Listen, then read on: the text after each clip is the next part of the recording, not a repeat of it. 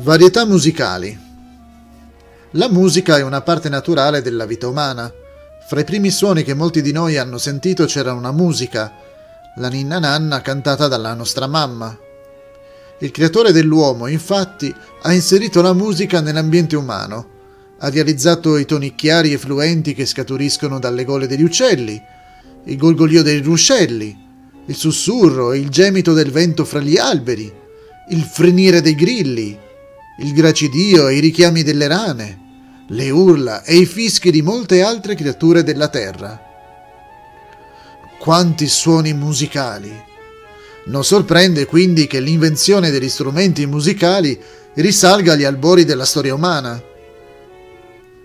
Questo significa che tutta la musica è buona? O conviene essere selettivi nella scelta della musica da ascoltare? Cosa può aiutarci a scegliere? Quanto importante. È chiaro che c'è un'enorme varietà. Da una parte troviamo le composizioni e le opere che appartengono alla musica cosiddetta seria o classica, dall'altra c'è una vasta gamma di musica semiclassica. E ogni paese ha la sua musica popolare, nonché canzoncine folcloristiche e marcette.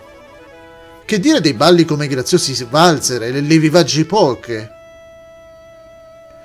ci sono anche le congas latinoamericane, la rumba, la samba e il samba brasiliani, nonché il merengue, la beghin e la bossa nova. E molti di questi balli sono di origine africana. Grazie alla Prima Guerra Mondiale, la musica strumentale e vocale sincopata prese piede.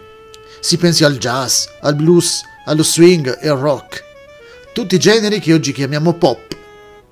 In alcune musiche risaltano la melodia e l'armonia, in altri casi sono enfatizzati il tempo e il ritmo. Quindi c'è molto da scegliere. Quale ti piace di più?